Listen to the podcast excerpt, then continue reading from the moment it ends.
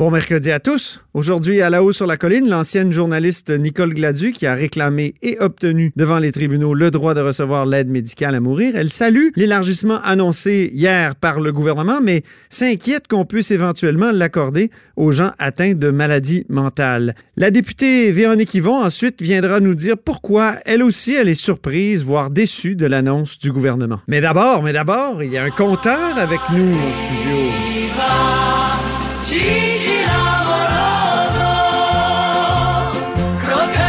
Bonjour Jean-François Gibeault. Et bonjour Antoine. Notre compteur et accessoirement directeur de la recherche à QMI. Mm-hmm. Donc, entrevue vraiment marquante de Jean Charest hier à Radio-Canada. Vraiment, il y avait beaucoup de nouvelles dans cette entrevue-là.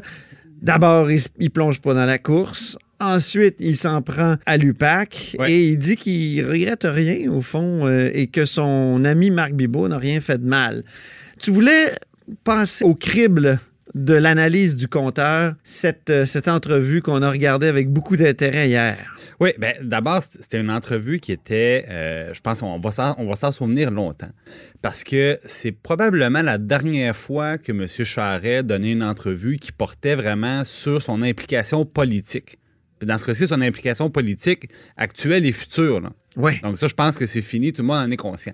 Alors, c'est un peu comme ça qu'il termine ses activités de politicien. Peut-être que dans le futur, il commentera encore certaines choses, mais là, vraiment, ça sera comme ex ou comme avocat, si bon.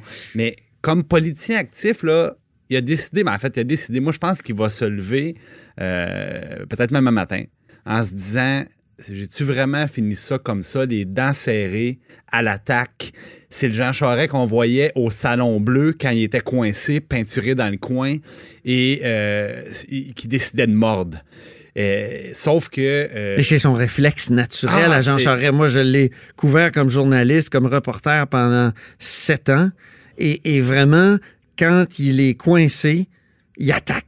Puis il attaque, il rigole toujours un petit peu, il ricane, il tourne en dérision ou au ridicule la personne qui fait en sorte qu'il est dans le coin, mais il attaque.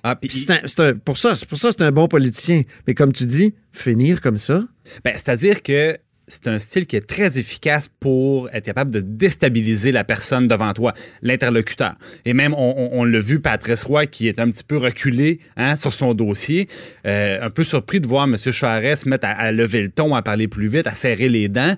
Puis il est très incisif, M. Charest, donc c'est un très bon plaideur. Mais en même temps, est-ce que c'est convaincant? Je suis moins sûr. Et il choisit comme ça, M. Charest, de tout nier. Et ça, c'était... une autre caractéristique de Jean Charest comme politicien, c'est-à-dire qu'une fois coincé, plutôt que d'admettre ou disons de dire qu'il n'est pas parfait, il niait et il disait très exactement le contraire. Donc, quand on lui parlait d'éthique, il s'auto-déclarait le politicien le plus transparent et le plus droit de l'histoire du Québec, sachant très bien que c'était ridicule, mais il préférait la négation complète. Jamais Jean Charest n'admettait quoi que ce soit, et c'est exactement le personnage qu'on a vu hier. Et ça, c'est malgré l'évidence. Parce qu'il faut le dire, ceux qui connaissent pas le compteur, là, toi, tu étais dans l'autre équipe. Là. Moi, Jean Charest, je l'ai vu, il était en face de moi pendant... T'étais au Parti québécois, oui. Oui, pendant très longtemps, et... Il était très bon comme politicien sur la forme. Donc, c'est pas ses décisions dont je parle. Ouais. C'est pas le fondement de ce que le Parti libéral avait comme système de financement. Non, je parle de sa manière de débattre, sa manière d'interagir au Salon Bleu avec ses vis-à-vis, sa manière d'interagir avec les journalistes. Et c'était un politicien qui était difficile de composer avec Jean Charest. Et hier, je peux pas m'empêcher de penser, par exemple, qu'il a réussi à se sauver d'éléments factuels en disant, dans le fond, oui, il y a des gens qui sont venus m'incriminer, il y a des gens qui ont affirmé des choses, il y a des gens qui, par exemple, il est très habile, il dit, moi, est-ce que des entrepreneurs viennent me dire, j'avais l'impression qu'on me mettait de la pression, puis il dit, avoir l'impression de, c'est quoi ça? C'est intangible, ça.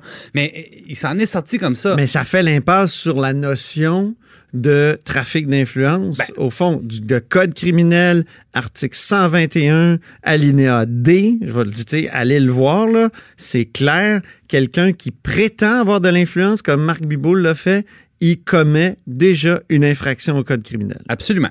Donc, il n'y a pas besoin... Ça que je veux dire, c'est on n'a pas besoin de trouver le contrat qu'il a eu en retour. Exactement. Puis même le courriel qui dit « si tu fais ça, je vais faire ça ». Juste quelqu'un qui prétend avoir de l'influence et qui n'est pas en situation où il devrait en avoir... Il est en infraction. Il est en infraction. Et ça, il n'a pas été mis au défi de répondre à cette question-là. Pas du tout. Pas plus qu'il a été mis au défi d'expliquer, parce qu'hier, M. Charest est allé même jusqu'à pratiquement nier l'existence de financement sectoriel au Parti libéral sous sa gouverne. Mais là, pour M. Charest, j'aurais aimé ça qu'il nous dise comment expliquer que des employés du Parti libéral ont transmis à la police des tableurs Excel, des chiffriers de financement où les dons étaient classés par entreprise. Entreprise, c'est ça. Alors comment... Ça, c'est Violette Trépanier. Comment expliquer que le financement est classé par entreprise s'il n'y a pas de financement sectoriel? Je veux dire, c'est une évidence. Donc, M. Charest en est sorti en allant sur la partie molle, dans le fond, des témoignages. Et parce que c'est vrai, il y a un entrepreneur, il a dit on avait l'impression d'avoir de la pression. Ça, c'est un témoignage. Dans l'affidavit, il y en avait 10 au total, puis il y avait des éléments beaucoup plus... Puis il a été questionné sur la loi électorale. Alors que c'est le code criminel. Alors que c'est... c'est ça. C'est la loi électorale, mais le Parti libéral a déjà payé des centaines de milliers de dollars là, en remboursement de dons illégaux, comme le Parti québécois d'ailleurs, il faut le dire. Ouais, donc c'est une question d'ampleur. C'est ça. C'est l'ampleur du phénomène. Question d'ampleur, mais aussi... Il y a le trafic d'influence qui est une infraction au code.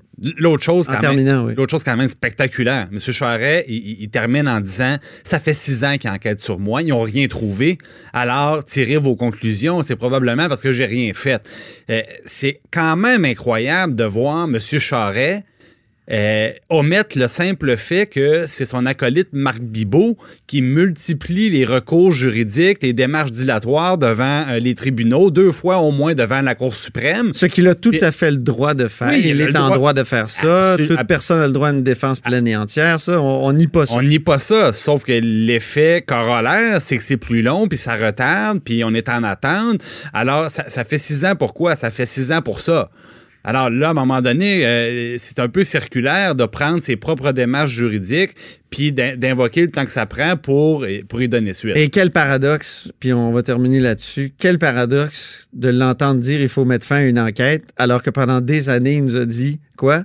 Il nous a dit laissez la police faire faire son travail. Il nous disait, dans le fond, les bandits, on ne veut pas les voir à la télévision, on veut les voir en prison. Ouais. Et c'était l'argument pour laisser travailler la police plutôt que de faire une commission d'enquête publique. Et finalement, Exactement. Je ne peux pas m'empêcher, Antoine, de remarquer à quel point qu'il s'est porté à la défense de Marc Bibeau, de son ami Marc Bibeau. Ouais. Et je vais vous dire une chose très, très simple, et j'en suis convaincu. Comme on disait à l'époque, je pense que c'était dans les classiques de la Time Warner, de Bugs Bunny. Je pense que Marc Bibeau, tout simplement, il en sait beaucoup trop. Je pense qu'il en sait beaucoup trop, Marc Bibeau. C'est un bon mot de la fin, cher compteur. Merci beaucoup, Jean-François Gibeault. Notre compteur est accessoirement directeur de la recherche à QMI. À très bientôt.